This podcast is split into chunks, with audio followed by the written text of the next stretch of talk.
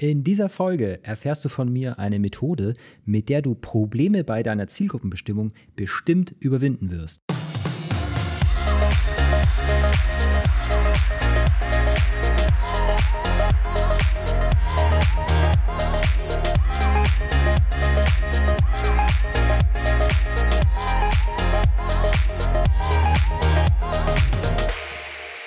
Willkommen beim Erfolgreich mit der Website Podcast. Ich freue mich, dass du bei dieser Folge wieder dabei bist, denn heute geht es wirklich um eines meiner Herzensthemen. Ich, also neben Design bin ich ein ganz großer Fan von Businessstrategien, Positionierung, Nischenstrategien, Zielgruppen und so. Das, das sind Themen, ich liebe es daran rumzuschrauben äh, und zu sehen, welchen Effekt das Ganze dann irgendwie auf ein Unternehmen und den Erfolg eines Unternehmens haben kann. In der Folge 3 da habe ich ja das Thema Buyer-Personas und wie du damit deine Zielgruppe effektiv ansprechen kannst, äh, schon mal behandelt. Heute, da geht es mehr, eigentlich nochmal ums Gleiche, aber ein bisschen mehr aus der Vogelperspektive.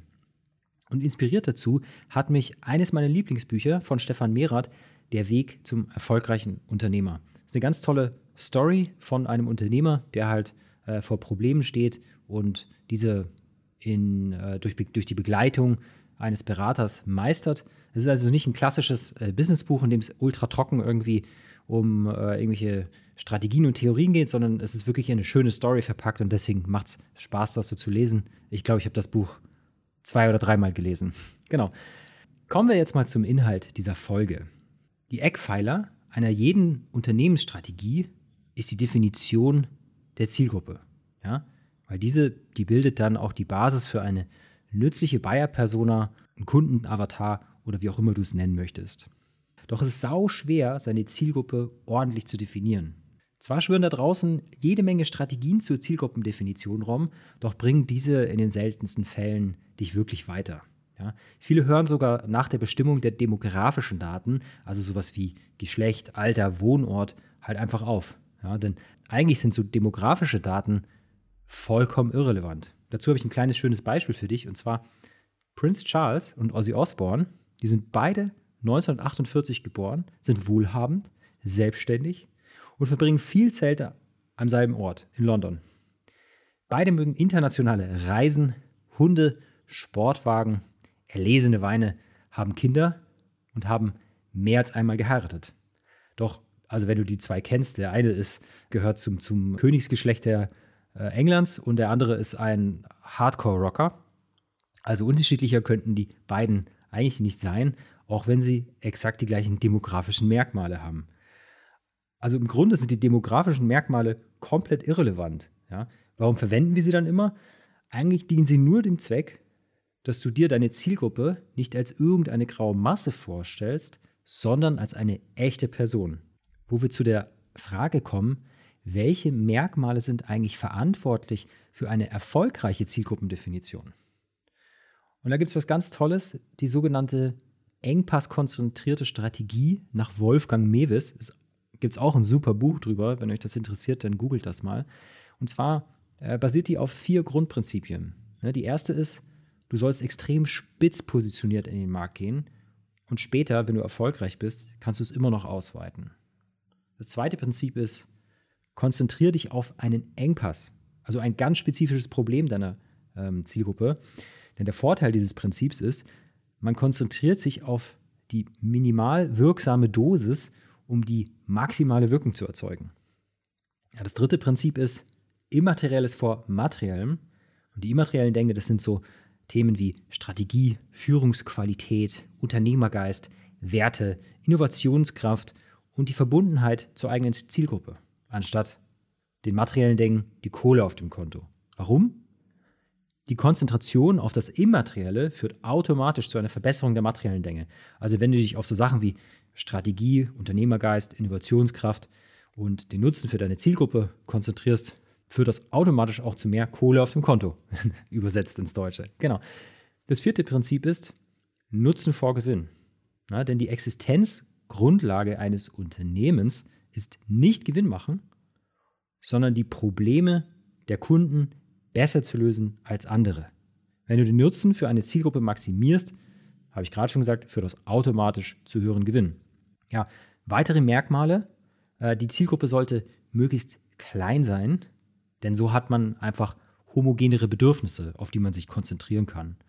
Und anstatt der demografischen Merkmale wie Alter, Geschlecht und Wohnort äh, sind folgende Dinge für dich viel wichtiger. Konzentriere dich auf Bedürfnisse, Werte, Glaubenssätze, Wünsche und Träume. Ja?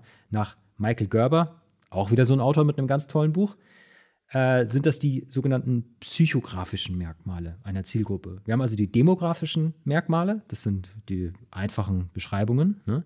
und wir haben die psychografischen Merkmale, die halt die Psychologie unserer Zielgruppe beschreiben. Ja, und das sind genau diese psychografischen Merkmale, das sind genau diese, in denen sich Prince Charles und Ozzy Osbourne wahrscheinlich wie Tag und Nacht voneinander, unterscheiden, wo dann auch wirklich der Unterschied zwischen diesen zwei Personen klar wird. Ja, was macht denn eigentlich nun diese Zielgruppendefinition so schwierig? Ziemlich einfach, seine Zielgruppe demografisch zu erklären. Bei der Definition von Zielen und Wünschen, da wird es dann schon ein bisschen schwieriger.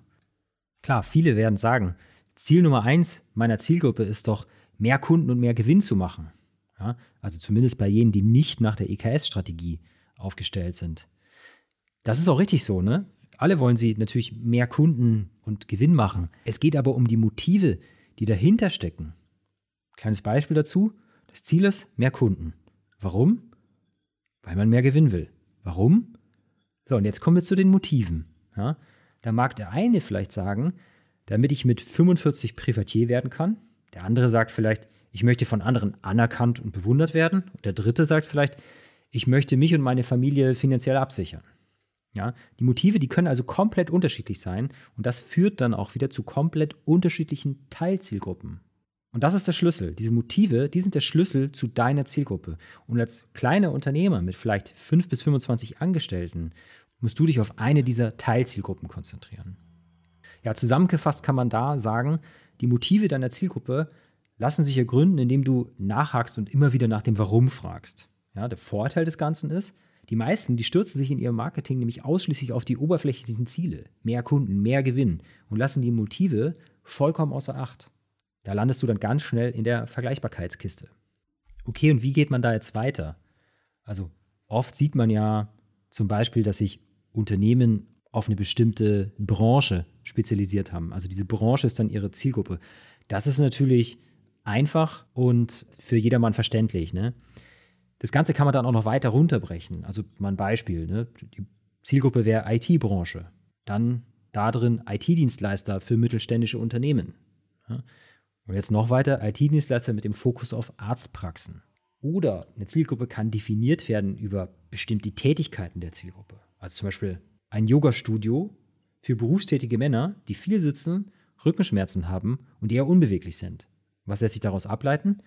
Spezielle Rückenübungen passend zum Bewegungsspielraum von solchen eher äh, unbeweglichen Männern und Kurse, die erst nach 20 Uhr stattfinden, weil sie ja berufstätig sind. Wichtig dabei ist aber, gerade bei der Branche ist meiner Meinung nach eine bestimmte Verbundenheit Voraussetzung für eine authentische Positionierung für diese Zielgruppe. Ja, würden wir jetzt mal sagen, wir also, wir machen nur noch Webseiten für Unternehmen in der Pferdebranche, würde das einfach nicht passen. Ich habe keine Ahnung von Pferden und würde mich wahrscheinlich beim Reiten falsch rum auf eins draufsetzen. Wenn du also keine Verbundenheit zu deiner Zielgruppe hast, also oder beziehungsweise zu einer Branche hast, dann kommt eine Zielgruppendefinition mittels diesen psychografischen Merkmalen also wahrscheinlich eher für dich in Frage. Wo wir zur Psychologie kommen. Stefan Merath sagt, der Schlüssel für die Entwicklung einer Strategie ist die Nähe zur Zielgruppe. Du musst also viel persönlichen Umgang mit deiner Zielgruppe haben und sie in- und auswendig kennen und für die Lösung ihrer Probleme brennen. Bei Pferden und mir wäre das zum Beispiel nicht der Fall. Es geht also nicht nur um die Psychologie deiner Zielgruppe, sondern auch noch um deine eigene. Ja? Denn wenn diese Verbundenheit nicht da ist, hast du das falsche Mindset, um diese Zielgruppe zu bedienen und deine Strategie sozusagen langfristig durchzuhalten. Und des Weiteren sagt Merat, und da hat er, glaube ich, absolut recht, dass Kunden nicht allein nach ihrem Nutzen entscheiden. Warum? Weil wir unsere Entscheidung in den seltensten Fällen rational treffen. Ja?